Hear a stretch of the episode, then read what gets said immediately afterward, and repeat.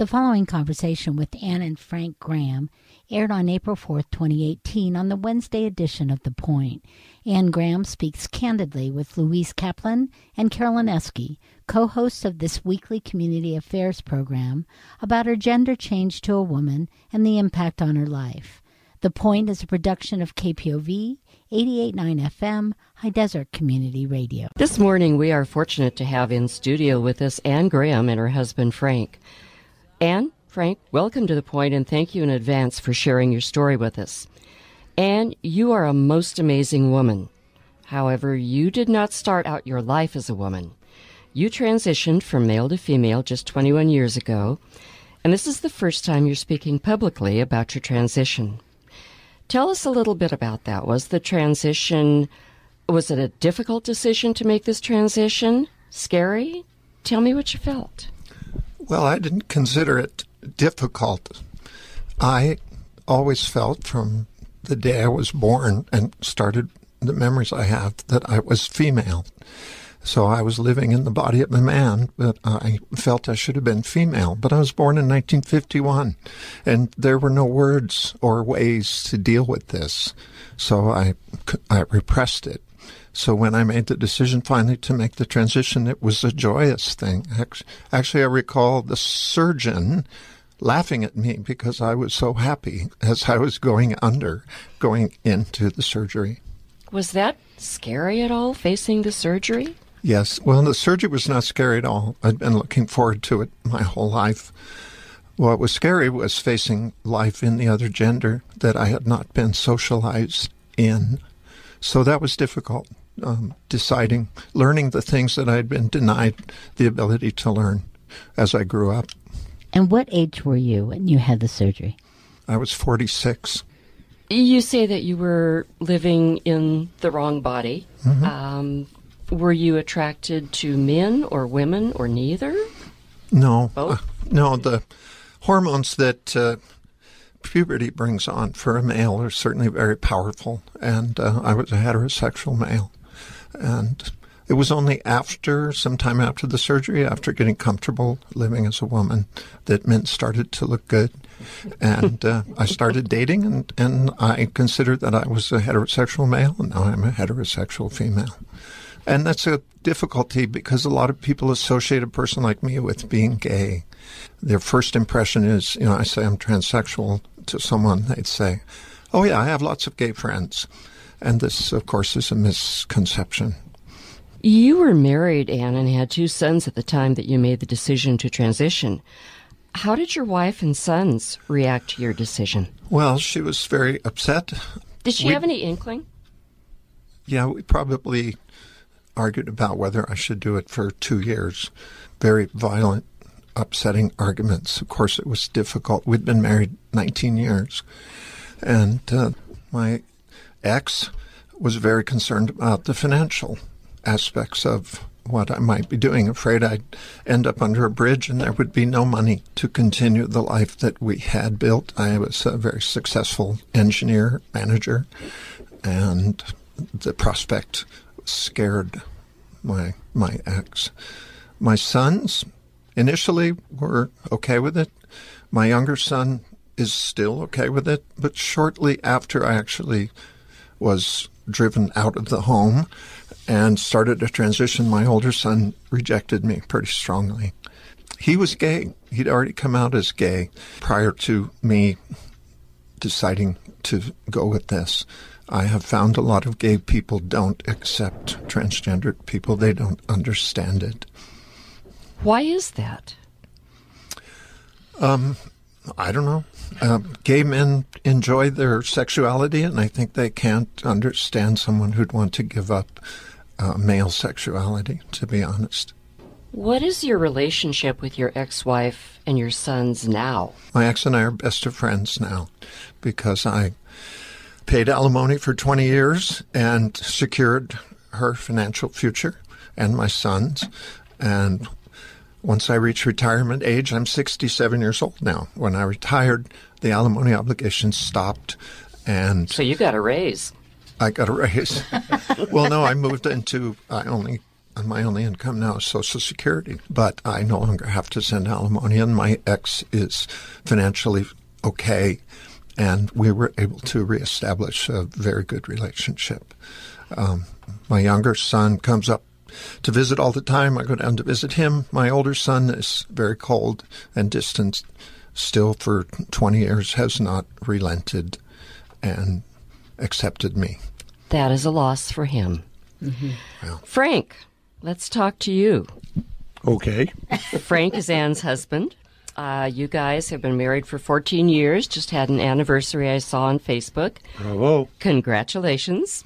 And you were introduced to Frank by your sister. And Frank, you knew about Anne's history before you made the decision to meet her. Many men wouldn't be interested in a transgender woman. What did you find interesting about Anne other than the fact that she's attractive, brilliant, and has a wicked sense of humor? Any reservations about her history? Isn't that litany of uh, things that I found attractive enough? Absolutely.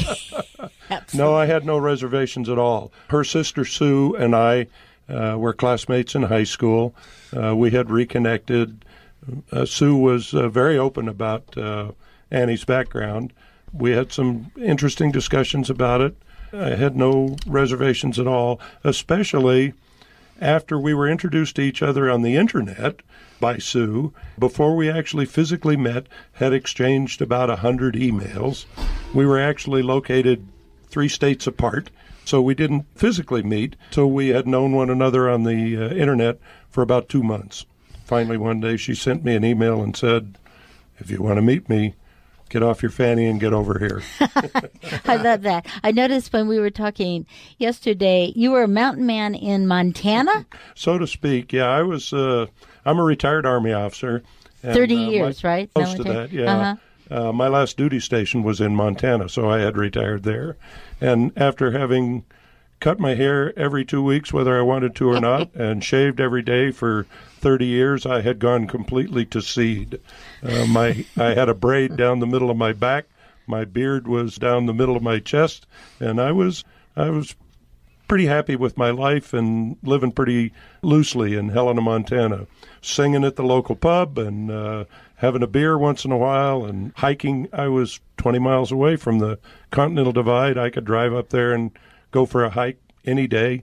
I found myself to be pretty good company until I met her, and then it was all over. then you found you could have even better company. Absolutely. I think and he was and is handsome as hell. He, yes, is. he is. Yes, he is. yes, he is. Just, well, just a, I'm going to say really cute, actually, but I don't know if that's the right adjective. But you know, all of us have different eyes for different things. We do. Yes, and I think that's probably one of the uh, the things that people may not understand about my attraction to Annie or any man's attraction to another uh, person, regardless of what their history is.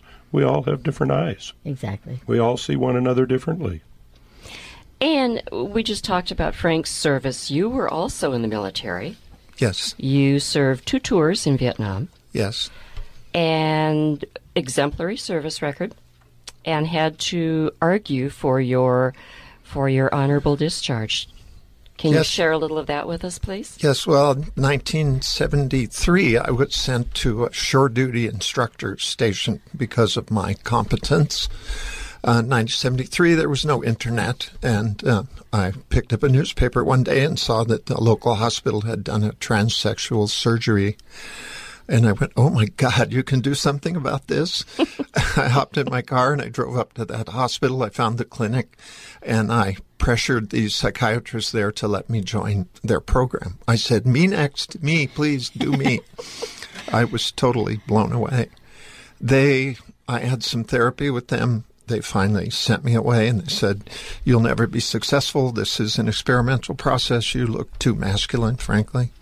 And all the people we've done this with have had very poor outcomes. And uh, it hasn't solved their problems. They sent me away and said, Make lemonade out of the lemon you think life gave you.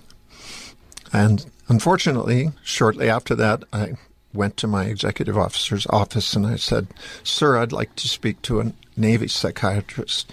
And he said, Well, it could be arranged, uh, but I have to know why. And I said, I told him. And he said, well, why don't you wait outside? I'll make some phone calls, see what I can arrange. And shortly thereafter, two shore patrolmen frog marched me off the base.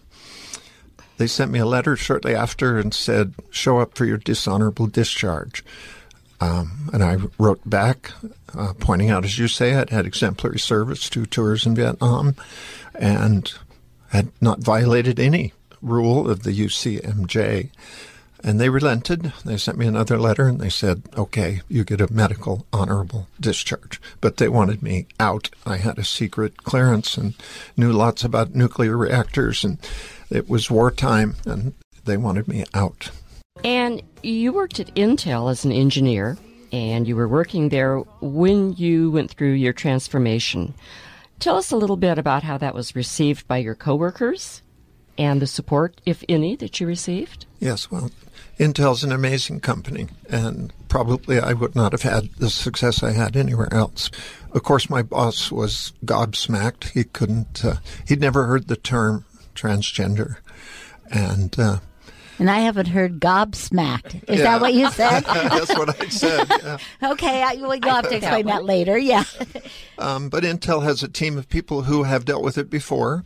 Actually, usually people with uh, like me are very high achievers, and uh, there are a number of them in Intel.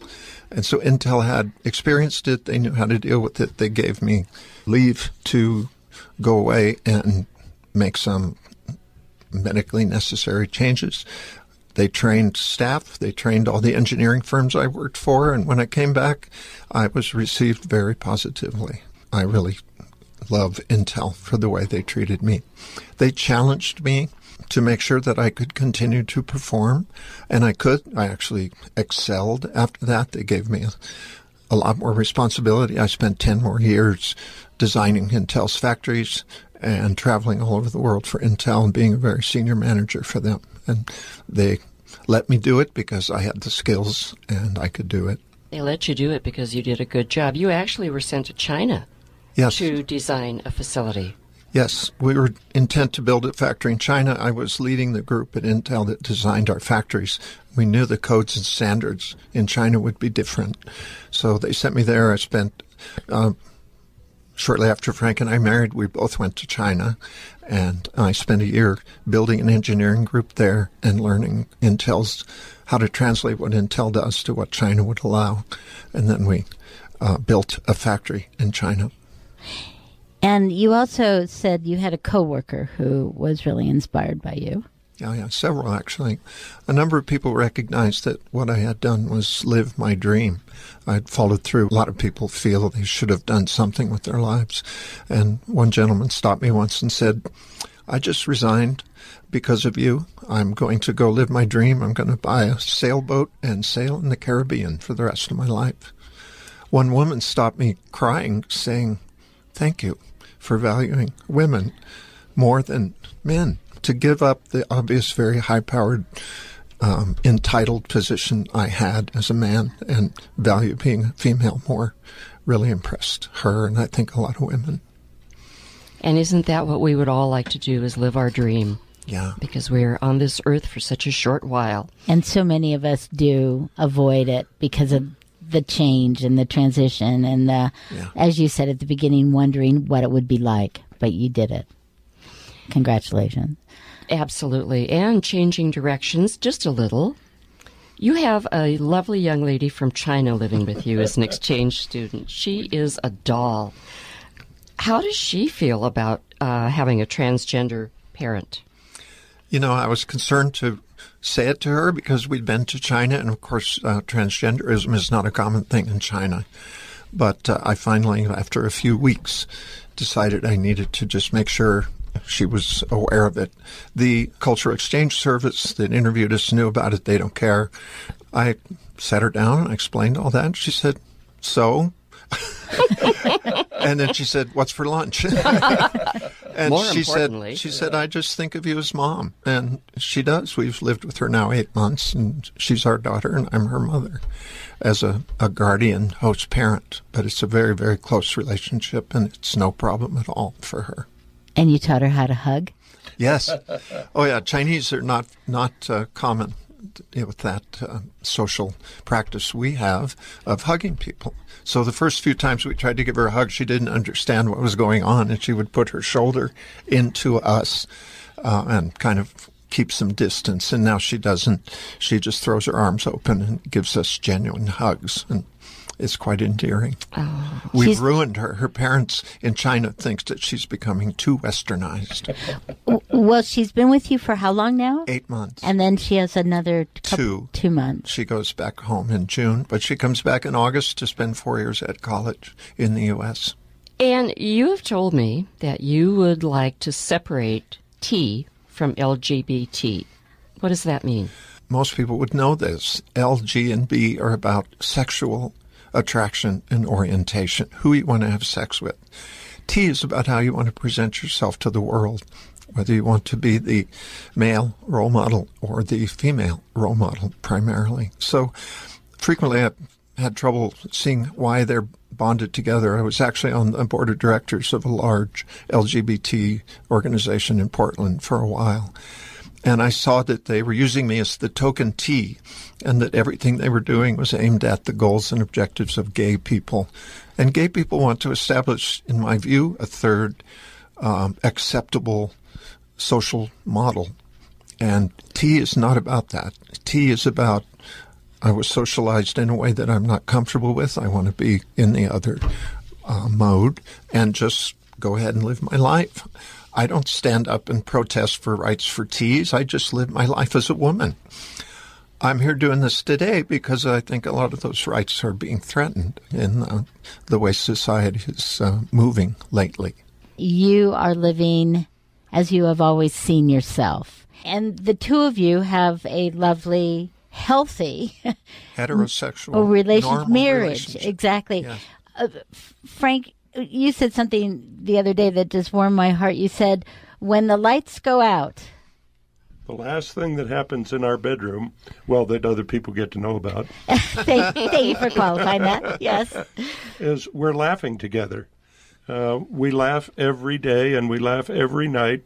It seems like the last thing we do before we go to uh, sleep at night is laugh about something that happened during the day or something that we've created just at that moment to chuckle about. The looks on your face is that that's one of the drawbacks of radio. I mean, the sparkle in your eyes, the smile, just exuding happiness. So your happiness is built on a willingness to really acknowledge who you are, but it also offers you a freedom.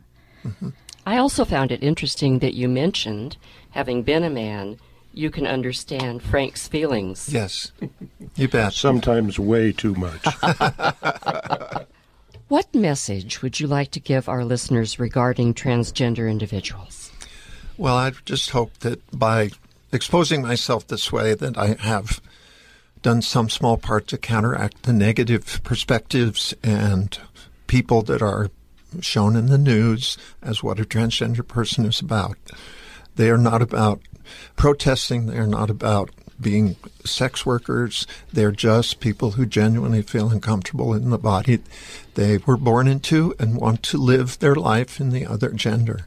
And they go on to be most of the transgender people I know through the, my experience are doctors and lawyers and emeritus professors and powerful individuals at Intel Corporation, and they're very strongly contributing to their communities. And I would hope that your listeners would find it in their hearts to accept them. And we haven't even talked about the many gifts that you've given to your community of Redmond. Thank you both, Frank and Pleasure. Anne Graham, for joining us on The Point today and sharing your intimate story. You have much to teach us, and many of us have much to learn. Thanks so much for taking the time. And thanks too for listening to this KPOV podcast. KPOV is community radio for the high desert of Central Oregon. For more information about our program schedule, go to kpov.org. We value your feedback. Drop us a note at podcast at kpov.org.